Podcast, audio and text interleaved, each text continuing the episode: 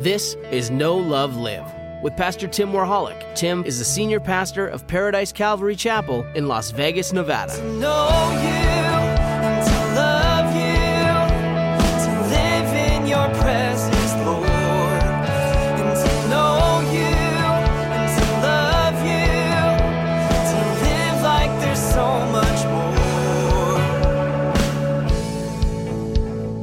In Matthew chapter 6, starting in verse 19. If you will turn there in your Bible, the title of today's message is The Best Valuation System. Do you guys know that you all have valuation systems? You process things and you place value on things that you don't even know that you do you gravitate towards the things that you like and you make those things a priority. And what I'm going to do for you this morning is I'm going to help you out. If you don't know any better, I want you to take your calendar out of your seat back, or if you're a note taker, I want you to jot down your top five priorities in life. I want you to do that right now. Seriously, everybody. Jot down your top five priorities. I'll give you a moment to do so.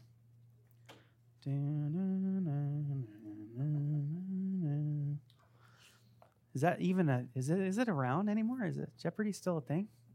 Man, I remember. Did you did you watch it recently? Good. That's great. Alex Trebek, guy's rock star. Top five priorities.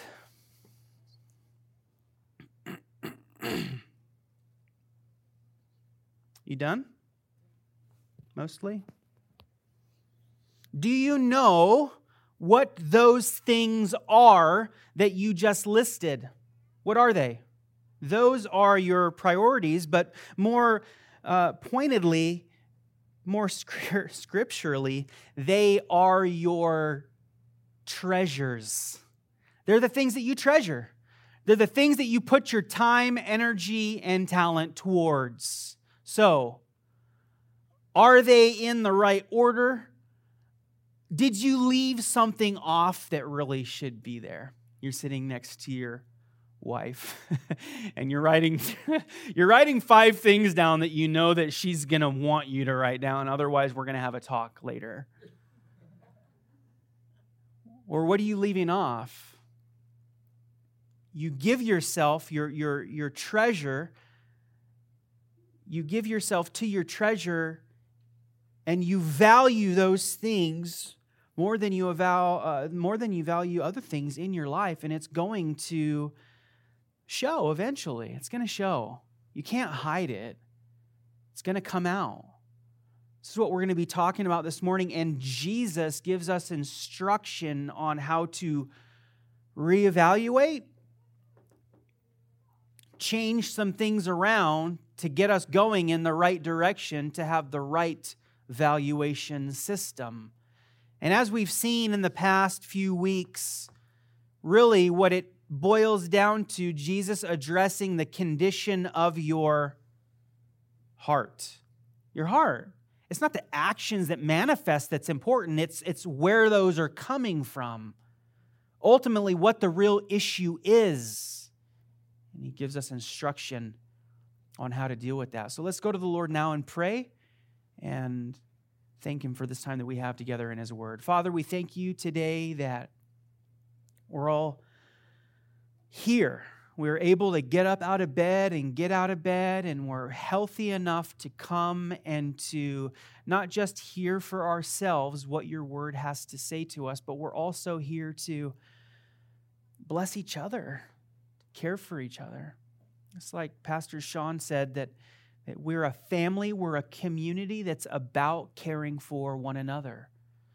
So as we get closer to Thanksgiving, help us, remind us, Lord, of those things that we are so thankful for and that they all stem from, they all come from you.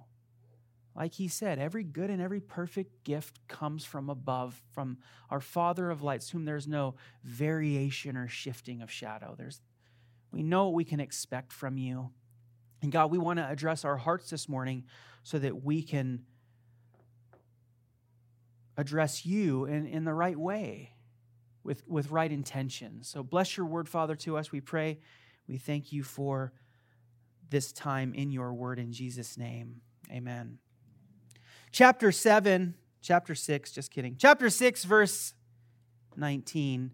Do not lay up for yourselves treasures on earth where moth and rust destroy and where thieves break in and steal but lay up for yourselves treasures in heaven where neither moth nor rust destroys and where thieves do not break in and steal. For where your treasure is, there your heart will be also. There your heart may be also. There your heart could be. No. There your heart will be also. Those things that you value in your life, those things that you treasure, if they are on your top five list, if they are a priority for you, you will treasure those things more than everything else. Look at that uh, first verse again. Do not lay up for yourselves treasures on earth. I'd like to start by saying God is not against you being prosperous. God doesn't want you to be poor. He doesn't want you to sell all that you have and move to the caves in, in, in Sunrise Mountain and, and live in isolation. He doesn't desire those things for you. In fact, He has good things for you. He has, in some seasons, if I can say without offending too many people, He has wealth and good things for you. He has health and good things for you. It's our perspective of what His purposes toward us are that, that really change.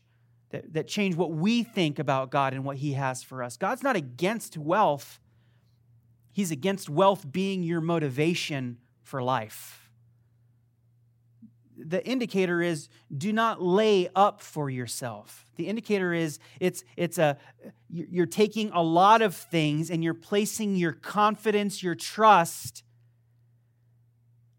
in those things instead of in him who made you in his image.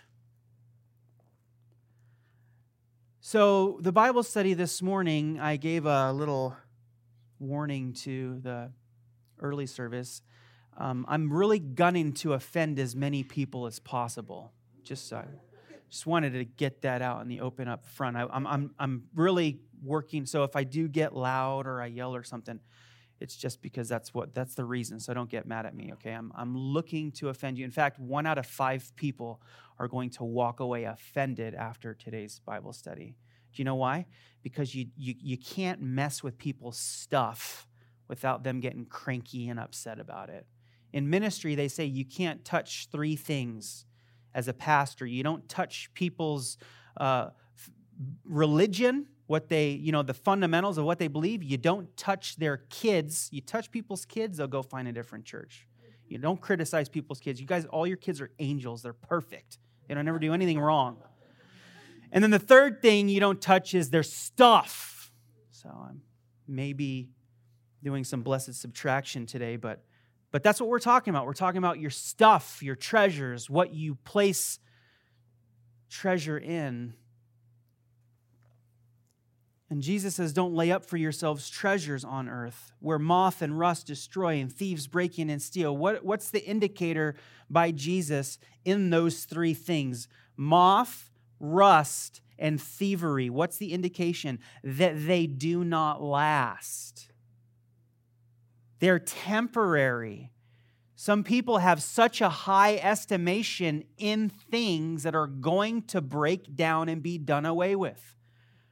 You guys know how great Toyotas are, right? Everybody would agree? Most amazing vehicles on the planet. I was talking to a friend of mine back in uh, my college days, I was young, and we uh, were like, "Hey, what are you doing? Nothing. What do you want to do?" I'm like, "I don't know. What do you want to do?" He's like, "Let's go to the Toyota dealership and just walk around and look at the awesome pickup trucks." And I was like, "That's a good idea." So we drove down to the Toyota dealership and we're walking around looking. I was like, "Man, I love that. That Tacoma is the best model of Tacoma that I've ever seen." And I and I, can I get a thank you? Can I get a witness? And I said, the travesty is that I will never have a new Tacoma.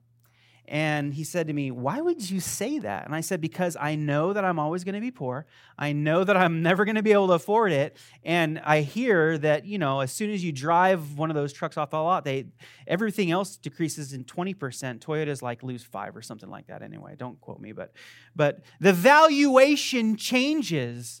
And he said, Tim, you can buy that truck in 10 or 15 years and you could have it till the day you die. You shouldn't say that you, you, that you'd never have it. And i said i don't want that truck in 10 or 15 years. I want it now. He said that's your problem. You just said that was the best model that they've ever made.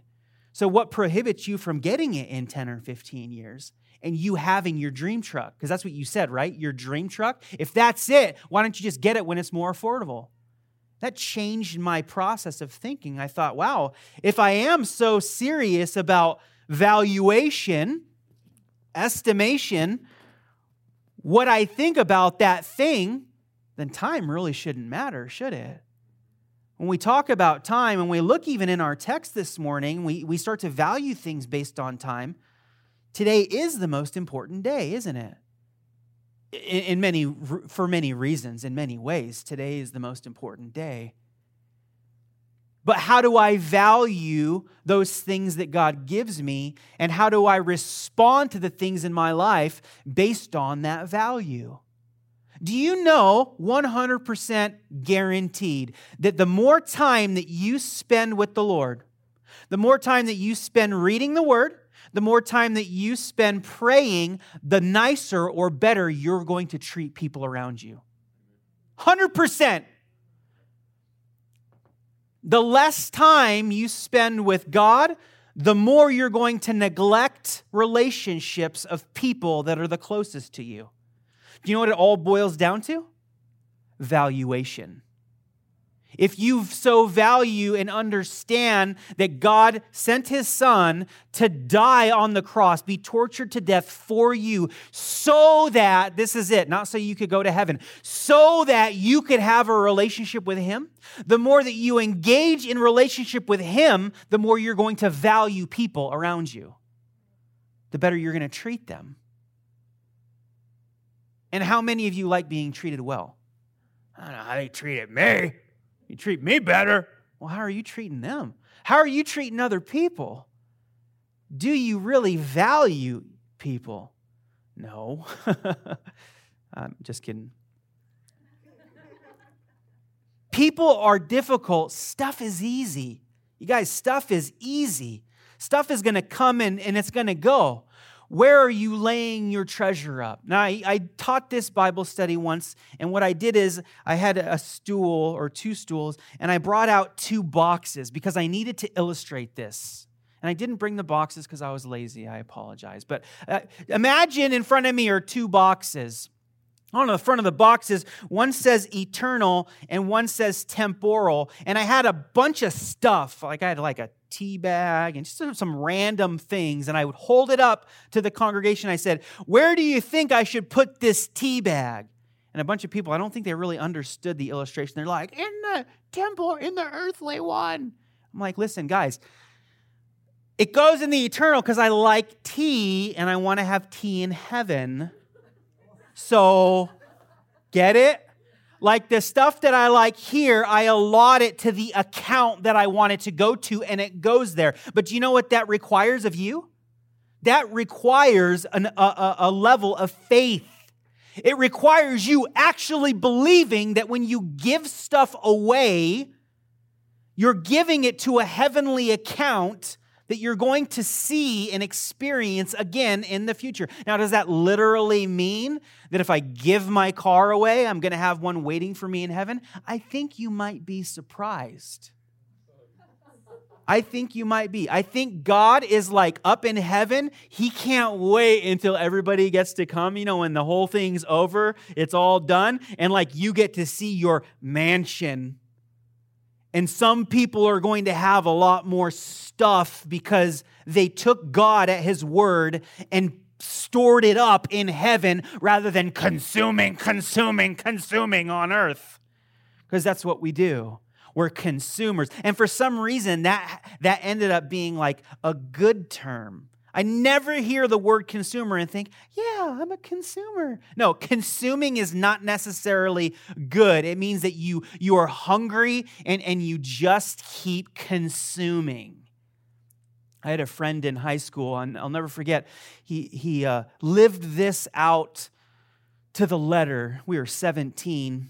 He had a Ford Mus- a red Ford Mustang, and um, somehow it came up. Um, I drove a pickup truck because men drive trucks, and um, I'm just kidding, guys. I said the same joke in the first service, but anyway, I drive a truck because I like trucks. It was a Toyota pickup truck, by the way, four wheel drive, had a little lift on it, big mud tires.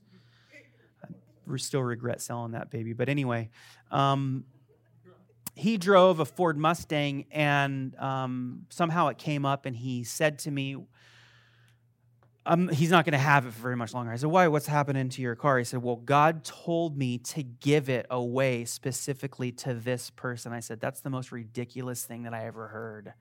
I don't want God to speak to me. You know, maybe maybe God will tell you to give me, you know, your your car or something. But but anyway, um, so he gave it away, and I saw him later, a few weeks later. I'm like, hey. How'd that go with your giving your car away? And, and he said, It went good. Like the person didn't have a car, they needed one. They're blessed. I was super happy to be able to be obedient to God and do that thing. But the funny thing happened, the funniest thing happened is that somebody gave me a brand new F 150 the day after I gave my car away. And I was like, Are you kidding? He's like, No, I'm dead serious. And the person didn't even know I was giving my car away. They didn't even know I needed a vehicle. Could it be, could it really be that when we exercise faith in treasuring things on earth, putting it to our heavenly account, could it be that God actually does respond by taking care of us? By so many times, by giving us stuff that we don't even deserve. Man, like God, I I was driving down the road last week and I was I don't know what happened, but it just hit me like that God has been so good to me. Do you know when you just get moved to the point of almost tears, like, God has been so ridiculously good to me that I can't even handle it. And so often I don't even really feel like I'm living that measure of faith that I tell you you guys should be. I don't even feel like I do sometimes. And then God is just so good to me. And He's so good to you. And the instruction for me today, the instruction for us, the question is do you believe it? Do you want more from God? Because if you do, you will show that through what your treasures are. What your treasures are. God, I'm going to respond to you by saying this stuff doesn't really matter as much to me so that you can show me really the, the how much we matter to him. We're going to get to that. This is just the opening statement. We're going to get to more verses that are very clearly connected to God's care for us. For where your treasure is, there your heart will be also. The lamp of the body is the eye. if therefore your eye is good, your whole body will be full of light. Excuse me. But if your eye is bad, your whole body will be full of darkness. If therefore the light that is in you is darkness, how great is that darkness? Now, if I took your phone from you, it's like serious threat. If I took your phone from you, if I took your computer from you, and I opened up the browser history, um, this isn't this isn't going dirty. This is just this is all PG. Okay. I, I look up your browser history and I see all of the things that you put into your body through your eyes. What would I see? Your Pinterest account, your OfferUp, your what, whatever, whatever, what, what, what, what would it be? Would it be you coveting all these things that you could never have and placing your time and energy into things that I'm not saying that you can't have them. You can have anything you want, it just comes at a cost. and some things greater than others. How would it affect you based on what you look at, uh, the, the level of darkness inside? Because I know people that, they, that, that they're just only always chasing after the next thing. You know, there's a survey done in the 90s. I know that I'm dating myself, but I, I read it a while ago. there's a survey done in the 90s that, that they asked people, what would the amount of money that you make, what, what, uh, what greater amount would it cost or would it be for you your income for you to make to, to um, allow you to believe that you're living the american dream. How much would that income look like for you? Across the board do you know how much people said? Because you can't like put like your income is different from my income and different from everybody else around you. But you know what? Across the board what everybody's answer had in common almost across the board, everybody said double of what they were making now. Whether they were making $30,000 or whether they were making $100,000 or $500,000, they all doubled the figure for some reason in their head and said, if I could get to that number, then I would be living the American dream. Do you know what would happen if we surveyed those, surveyed those people a year later after they got that income? I wonder what, how the number would change. Do you ever get a raise and feel like you're still living paycheck to paycheck? Because you are valuing things in life the way that the people on earth value them.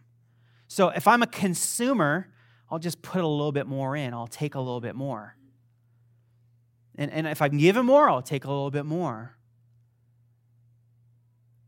But God wants you to view the things that you have as gifts from Him, which again, we're going to talk about a little bit more in a, in a minute and not place those things as your motivation, as your treasure. I am not saying, again, like I mentioned in the beginning, that God does not want you to be rich. I'm not saying that God doesn't want you to buy nice things, have nice vehicles. Absolutely not. But what we're addressing here is not a one or the other like the so many people did in history. They, they equated sacrifice with relationship with God, and that's not how we get relationship with God through sacrifice. We get it through obedience to Him. And God allows us to have stuff, He allows us to have Tacomas now to bless us. But it's the motivation of the heart and the valuation of the things that we have. God's heart for you is to bless you. As his child, he wants you to be blessed. How do you evaluate, how do you value that blessing that he has for you? Through the things in your life that you treasure. What do you treasure? No one can serve two masters. For either he will hate the one and love the other, or else he will be loyal to the one and despise the other. You cannot serve both God and mammon. You can't. It's, it's, a, it's a scriptural principle. As much as you think you could, if you worship money and you think that if I only had a million dollars, everything would be fine. No, everything wouldn't be fine. You'd probably be better. Uh, you'd probably be worse off for sure. But if you put money in that place, no matter how strong of a believer you are, you will start to demonize who God is in your life based on how much you place value in, in that thing or money. It's the same thing with people. If you don't place value in people, you start to demonize them. You start to see what you can really just get from them, get out of them. It's not about relationship. It's not about caring for somebody, it's about manipulation, and it's about benefit, personal benefit.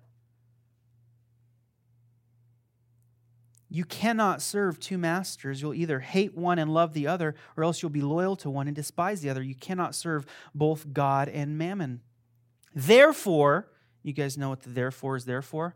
To tell you before there, before there, therefore, I say to you, do not worry about your life, what you will eat or what you will drink, nor about your body, what you will put on. Is not life more than food, and the body more than clothing? One of the most profound verses in the Gospel of Matthew. Therefore, do not what? Nobody read it but me? Do not what? Worry. Do not worry. How many of you are worriers? Statistically, in the United States of America, one out of every five people have a diagnosable uh, clinical issue with anxiety. Now, that's just on the books. We're not even talking about those of you who stuff it down and don't go to the doctor. We're talking about diagnosable issue of anxiety. That's one in five. That's why at the beginning of the service I said I'm going to try to I'm going to try to tick off at least one in five people here this morning. Because I'm here to tell you that God's heart for you is that you won't worry.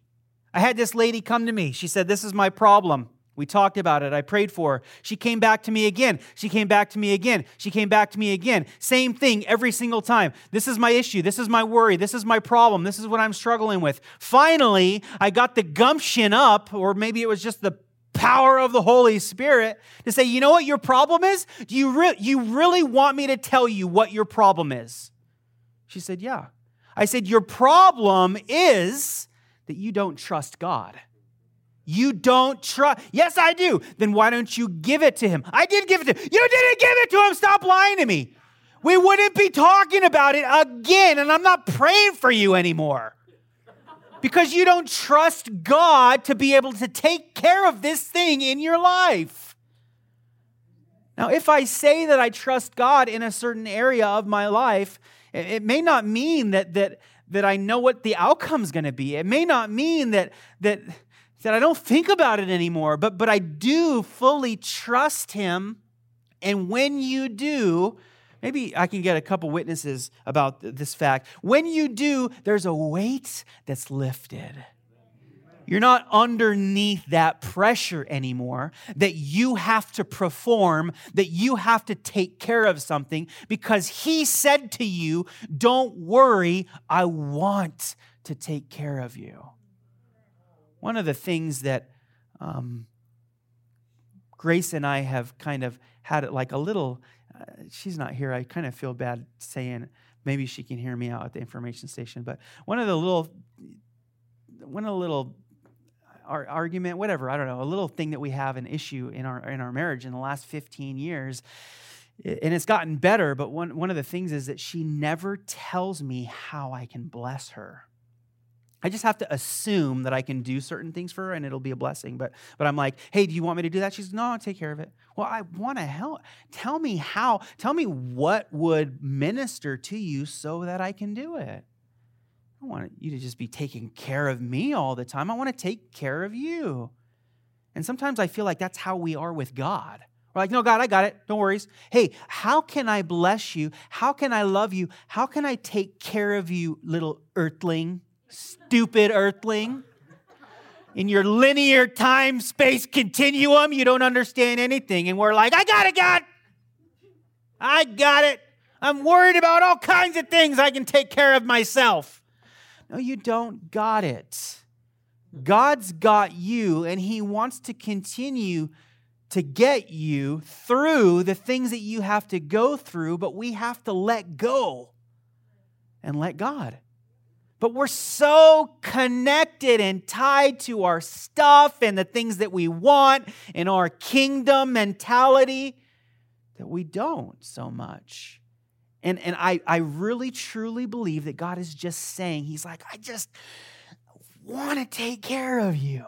I want to demonstrate my love towards you, but you have everything so figured out that I don't know how to do it got it all worked out the payment plans, the insurance policies, the, the retirement plans. You got it all figured out.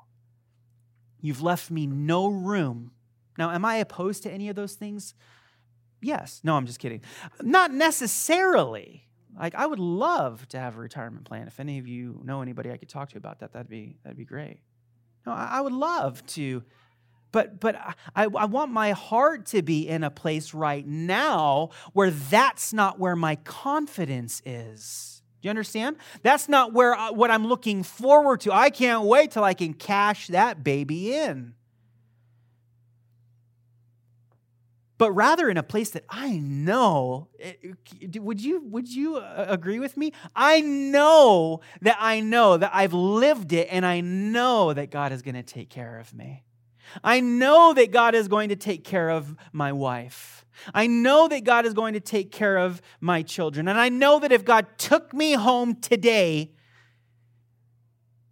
that he would be ashamed of me if I tried to make sure everything was okay and I trusted in, in, in, in the actions of preparedness rather than him as my heavenly father to take care of my family.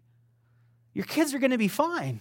Your kids are, I hate to tell you, your kids are going to be fine. Your wife is going to be fine. If you are a professing believer following Jesus Christ, he says to you, don't worry. Don't worry. One in five is almost 20% of the population of the United States of America. People that struggle with clinical anxiety. It is the most diagnosed mental disorder at the top of the list, number one. And this is what the enemy feeds into. You got to take care of yourself. You got to take care of your own. Look out for number one. Everything's going to be fine if you make it that way. That's a lie. God says that He loves you and He wants to take care of you. Don't worry about what you're going to eat or what you're going to drink. Isn't it funny that people worry about what they're going to eat? You know that you can go uh, 40 days without eating? I have a sister who shared a story with me. They're doing a fitness challenge. Some of the ladies in the church are doing a fitness challenge, and this this this particular lady, she's been working out every day for this fitness challenge, and she's been cutting back on what she eats. You know what her friend said to her after a few days? She said, "You got to eat. You're gonna die. You got to eat. You're gonna die if you don't eat." Is that true? Let's just pull up a little Google search and do World War II Nazi Germany concentration camps and see like the reality of not having nourishment for an extended period of time. You're not going to die. Your flesh is in charge and tells you what you're going to do, and you respond to it based on how you plug your ears feel. How I feel. I'm hungry. I'm thirsty. And God says, Don't worry about what you're going to eat. This is what God says to you today. Don't worry about what you're going to eat. You're not going to die. He's going to give you food. He's going to take care of you in your drink, nor about your body. What, what you'll put on is not life more than food and the body more than clothing. You know that things have changed a little bit when the, when the Bible speaks to something, that there's so much access, excess now that it's almost unrelatable. When's the last time you woke up in the morning and thought, man, I don't have any clothes. I'm going to have to go out naked? I knew this day was going to come. All I've got is my underwear. Sorry, guys, I've got no clothes. How many of you worry about that? Nobody worries about that. But even the smallest thing that you worry about, the thing that maybe is the furthest removed from your mind, God has it covered. He said, Somebody's going to take care of you. I'm going to take care of you through somebody, so that doesn't have to be an issue for you when you go out the door. Clothes? What you're going to put on your body? Look at the birds of the air, for they neither sow nor reap nor gather in barns, yet your heavenly Father feeds them. Are you not more value than they? Which of the, by worrying, you can add one cubit to his stature? I've worried my entire life about how short I am. I have never grown any taller. I'm serious. I do not like tall men. I have little man syndrome. If you're taller than me, I'm probably smarter than you. Nine times out of 10. You cannot make yourself taller by thinking about it, by worrying about it. Look at the birds of the air. They neither reap nor sow nor gather in barns, yet your heavenly Father feeds them. When is the last time that you were walking down the street and you saw a dead bird, that poor bird definitely died of starvation. Look at that poor thing. He never even, never even had a meal in probably a week or so. You never seen it. He probably died from something else. Probably the bird flu, duh, because that's how birds die bird flu. Not of starvation. You know why? Because God provides for the birds, and the verse says, valuation, how much more would God take care of you if He feeds the birds? How much more is He going to take care of you? Are you not more value than they, which by worrying can add one cubit to your stature? So why do you worry about clothing? Consider the lilies of the field, how they grow. They neither toil nor spin. And yet I say to you that even Solomon in all his glory was not arrayed like one of these. You know, I think it was incredible when God was creating the heavens and the earth and he created grass and he's like, I'm going to make grass for you guys. Did you guys like grass? I love grass. Grass is like, just changes the whole atmosphere. You know, it's green and it's fluffy, it's like living carpet. And God's like, you know, this, this grass is great, and I'm sure they're gonna love it, but I, I'm gonna put some clothes on some of this grass. You know what the clothes are? The clothes are flowers. He's like, I'm gonna put petals. You guys like flowers? Flowers are so pretty. They murder my face in the springtime or whatever pollen it is, but but he clothed them. It says, the verse says, more beautiful than anything that King Solomon could have wore, a wealthiest king of Israel. He's, God says, I'm gonna, I'm gonna clothe them in beauty, even beauty more excellent than, than what you can conceive, what you can put on yourself. I, I love that picture because because it says that in, in Corinthians, we were looking in Corinthians that, that um, we're like a seed now. You're like a seed. And then when you die, you're, you're like a seed planted, and your heavenly body is going to be like a flower in comparison to the seed. How much prettier is a flower than its seed? Pretty, pretty, right? That's a lot of pretties. it's beautiful again, we can't comprehend, we can't really grasp the, the magnitude of God's goodness towards us. And that's his intention to bless us and to take care of us and to, to daily, one of my favorite Psalms, to daily load us with benefits, one translation says, blessings. He daily loads us with blessings. That's his intention. But I worry about tomorrow. But I worry about today. I worry about everything. I worry, God, how's this going to work out? And I'm not living abundant life because I feel like the life is getting sucked out of me because I feel like I'm in charge of making things happen on a daily basis when I'm not. And neither are you. This doesn't mean we're birds sitting up in a nest watching Netflix and chilling out, not doing anything. Well, God's going to take care of me. And then the heavenly funnel comes down to the little birdie in the nest and feeds him. Doesn't mean that you don't work hard. You work hard in the name of the Lord so that anything that anybody has to say to you can go back to Him. And what you get from working hard, you can give Him the glory and not put the valuation in that as much as you place in His relationship with you and the fact that He's going to take care of you. I don't say this to somebody, you know, the guy that says, I've been trying to get a job. What are you doing? I'm, I have been sitting on my couch for two weeks and nobody's called me. I thought God was going to take care of me. Get it out of your head. Knock it off. Get up and get to it and believe. Nay, no, just know that God is going to take care of you. I talked to a sister one time, and I, I think I've actually shared this before. And she said, I need a job. I need a job. Need a job. I said, okay, what are you doing? She's like, I put in, this week, I put in 100 applications because I know that God is going to take care of me. Isn't that a different perspective to have? she puts in more applications for employment because she said she knows that God is going to take care of her, not less because she knows that God's going to take care of her. Oh, I need my leisure time. I need my me time. I'm just going to hang out, put in two or three. I don't know why God's not taking care of me. No. You know, the, you know, the Bible also says if a man does not work, he does not, he doesn't eat. You know, I've quoted that verse to people before. They don't like it. I'm like, you know that if a man doesn't work, he doesn't eat, right? Are you hungry? And I like the, I, the, the I like the the the point of being hungry. This isn't just about food. This is about life. Hunger. I was talking to a good friend of mine who's very successful in the business world, and he said, "You know why more people aren't successful?" And I said, "Well, sure, a lot of reasons." He said, "The reason that that I'm more successful than other people is because I'm hungry."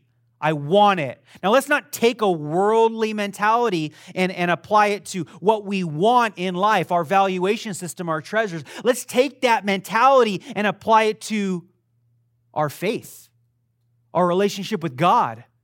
I know that God's going to answer him because I'm hungry for him. Blessed are those who hunger and thirst for righteousness. What do you think that's talking about? I'm hungry to love people. I'm hungry for community. I'm hungry for success in the, in the sense that my valuation system will be demonstrated to others that I value God more than I value anything else. And I'll put my treasure up in that direction. And how many of you are going to be so surprised when you get there and there's stuff there that you didn't think had any business being in heaven? But God says, but God says, I told you. I told you. I told you not to worry. I told you to place those things that you value into the heavenly account instead of temporarily consuming while you were on earth.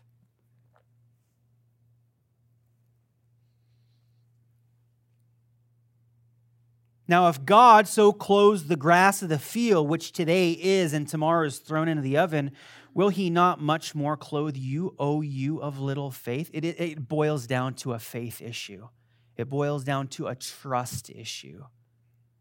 God says he wants to. God says he's going to. We're the ones that respond, answer him back, and say, You don't really want me to be blessed, God. God is standing in heaven. I want to take care of you. I can take care of myself. Therefore, do not worry, saying, What shall we eat? What shall we drink? Or what shall we wear? For after all these things the Gentiles seek, for your heavenly Father knows that you need all these things. God knows? God knows. Do you, do you think that God understands your struggles? He does. You think he understands your problems? Yeah, he did. He, he, he, he absolutely all the time. He knows. One of my favorite phrases to say when anything is said is, God knows. I used to say in Croatian all the time. And I had a lady one time say to me, I love that you always say, Bog zna, Bog zna, every time that I have something to tell you. Bog zna, God knows. God knows what's going on. God knows what's going on with you. God knows what's going on with me. God knows what's going to happen tomorrow. So don't worry about it. He knows all of your needs. But seek first, but seek first the kingdom of God and his righteousness, and all these things shall be added to you. Therefore, do not worry about tomorrow, for tomorrow will worry about its own things. Sufficient for the day is its own trouble. Guys, that is a powerful verse. It is so powerful that I wouldn't even do it justice trying to over exaggerate it. God knows, and He doesn't want you to worry about tomorrow. God doesn't want the kingdom to be the only thing that you seek. And I know that I get some pushback from some people on that, but He says, Seek first the kingdom of God. There's other stuff that's going to come up that you need to address. You've got to live. God understands that. He just wants to be at the top of your list of priorities. Remember the five things you wrote down at the beginning? He needs to be at the top because if he's at the top, all of those other things will fall into line. He says, I'll take care of those things for you.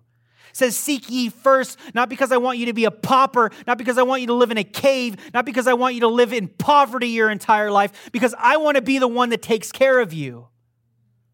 And yeah, we go through seasons of difficulty and maybe seasons of poverty. I've gone through seasons of poverty, but I can say with Paul, in agreement with him, that I've learned to be content in all things. The key is learn to be content with little and with much. God knows. God knows. My wife is walking to the, the store, the corner store with bags full of bottles, saving up all of the plastic bottles that we use to cash them in so that she can get spaghetti noodles for dinner that night.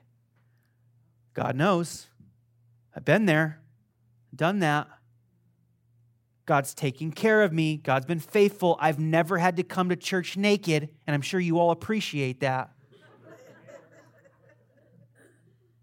but we don't think about it like that sometimes, do we? Seek ye first the kingdom of God and his righteousness, and all these things will be taken care of. All these things will be added unto you.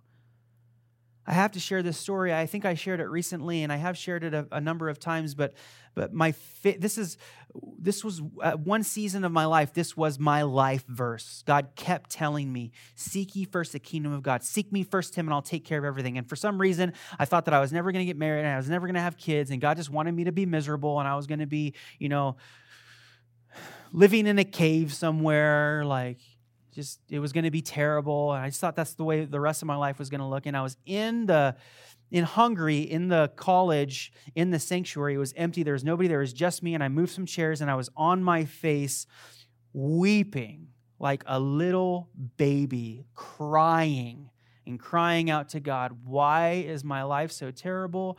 When are you going to uh, tell Grace Warholic or Grace Chadwick she's supposed to be my wife? And all the, and I'm, you know, I'm weeping. I'm single. I'm miserable. Worst year of my life. And I'm crying out to God. And I hear the door open. You guys remember this story? Anybody remember this story? the door opens. I hear the door open and I hear some footsteps walking across the stage. Click, click, click, click.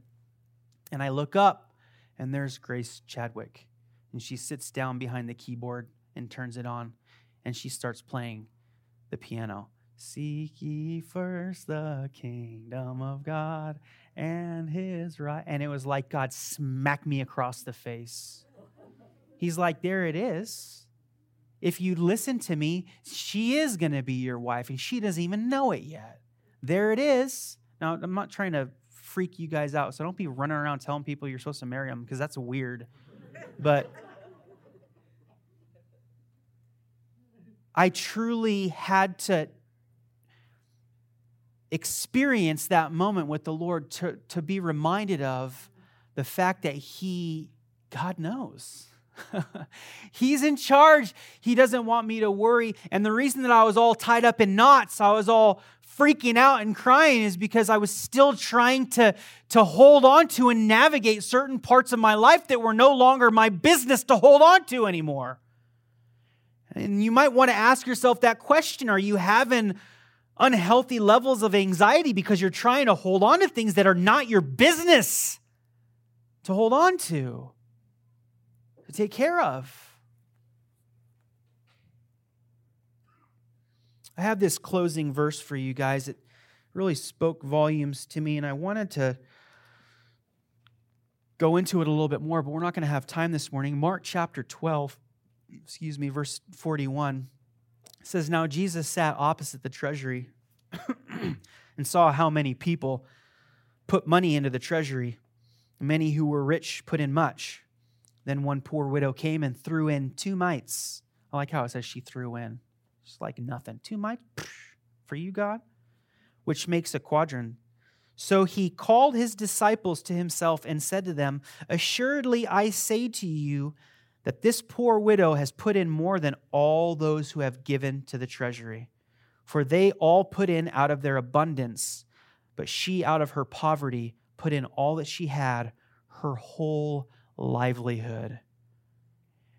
If I had a dollar for every time somebody said to me, I'll start giving to God when He starts giving me a little bit more. I would be retired. It's not how much, it's with what heart. And if you don't think giving to God or putting to your heavenly account matters, if you don't think it does, we've said it before, we'll say it again, it's in the Word. It's the one thing in Scripture that says that you are able to challenge Him in that. Easy for you to say, yeah, I'm not the widow, man. I mean, God's taking care of me, and I do what I need to do before Him just like you need to do before God what, what you need to do. But what account are you making deposits in? I read this marriage book that was really good, and it was all about um, depositing into your spouse's love bank.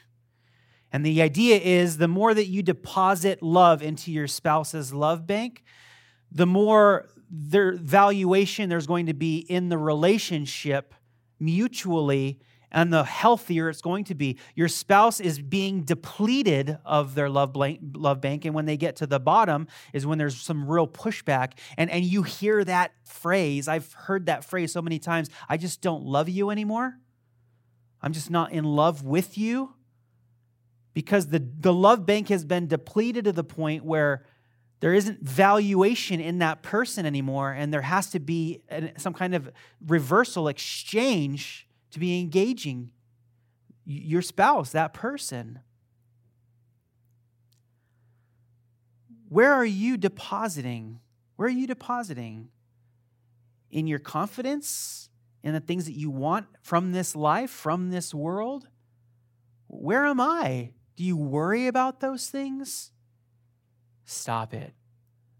That's not coming from me either. I can tell you to stop worrying.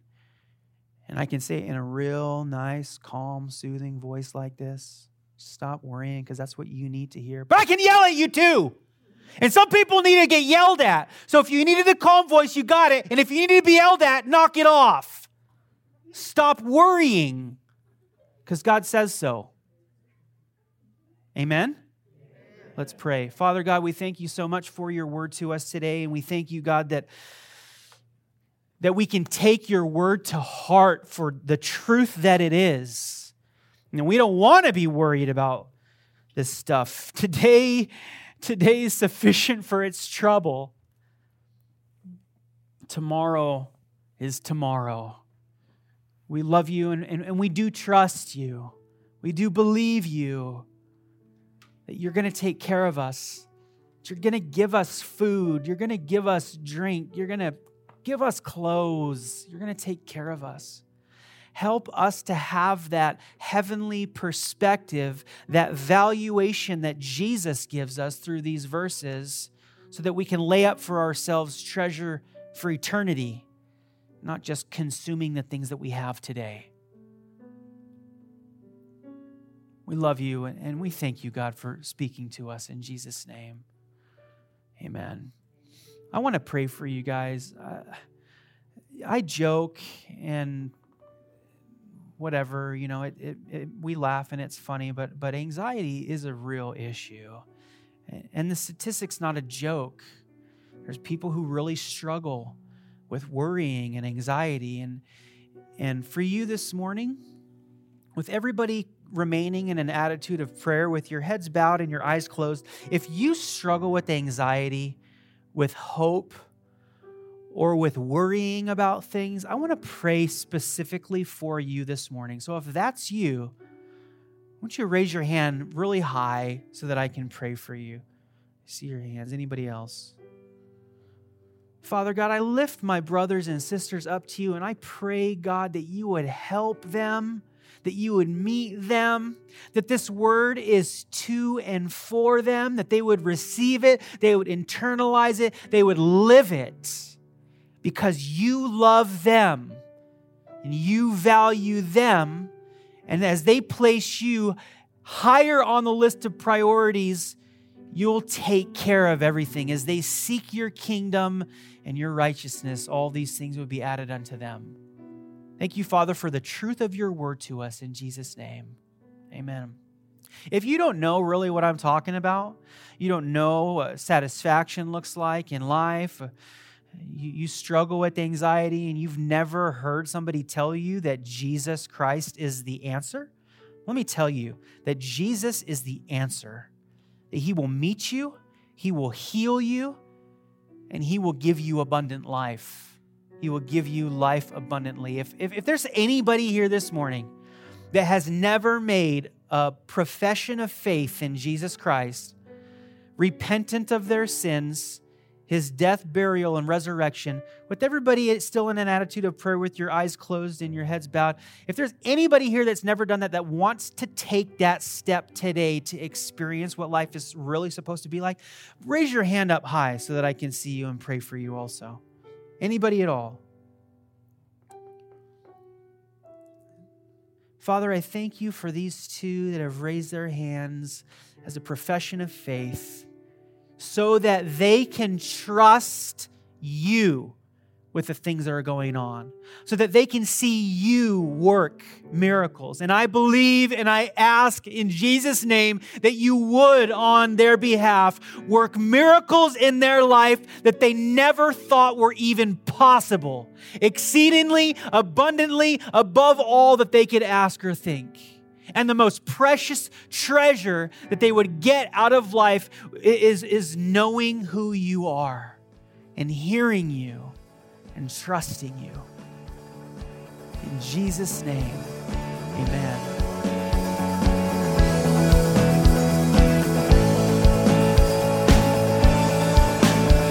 know you, to love you.